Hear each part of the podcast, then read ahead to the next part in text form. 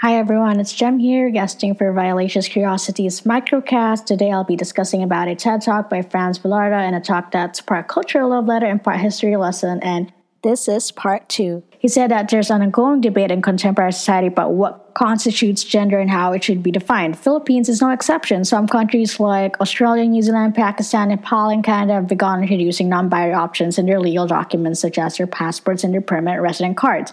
In all these discussions about gender, he thinks it's important to keep in mind that the prevailing notions of man and woman as static genders, anchored strictly on biological sex, are indeed social constructs. For Filipinos, this social construct is an imposition because Franz reiterated that so much over the years our way of thinking was erroneous because it was what was hammered into our heads. But the good thing about social constructs, according to Franz, is that they can be reconstructed to fit a time and age. They can be reconstructed to respond to communities that are becoming more diverse, and they can be reconstructed for a world that's starting to realize we have so much to gain from learning and working through our differences. When Franz Villarda thinks about Filipinos and the subject, he remembers how Filipinos, an almost forgotten but important legacy of gender equality and inclusivity, he states that being yourself is revolutionary in itself because you're you and you are valid and you deserve rights and recognition just like everyone else.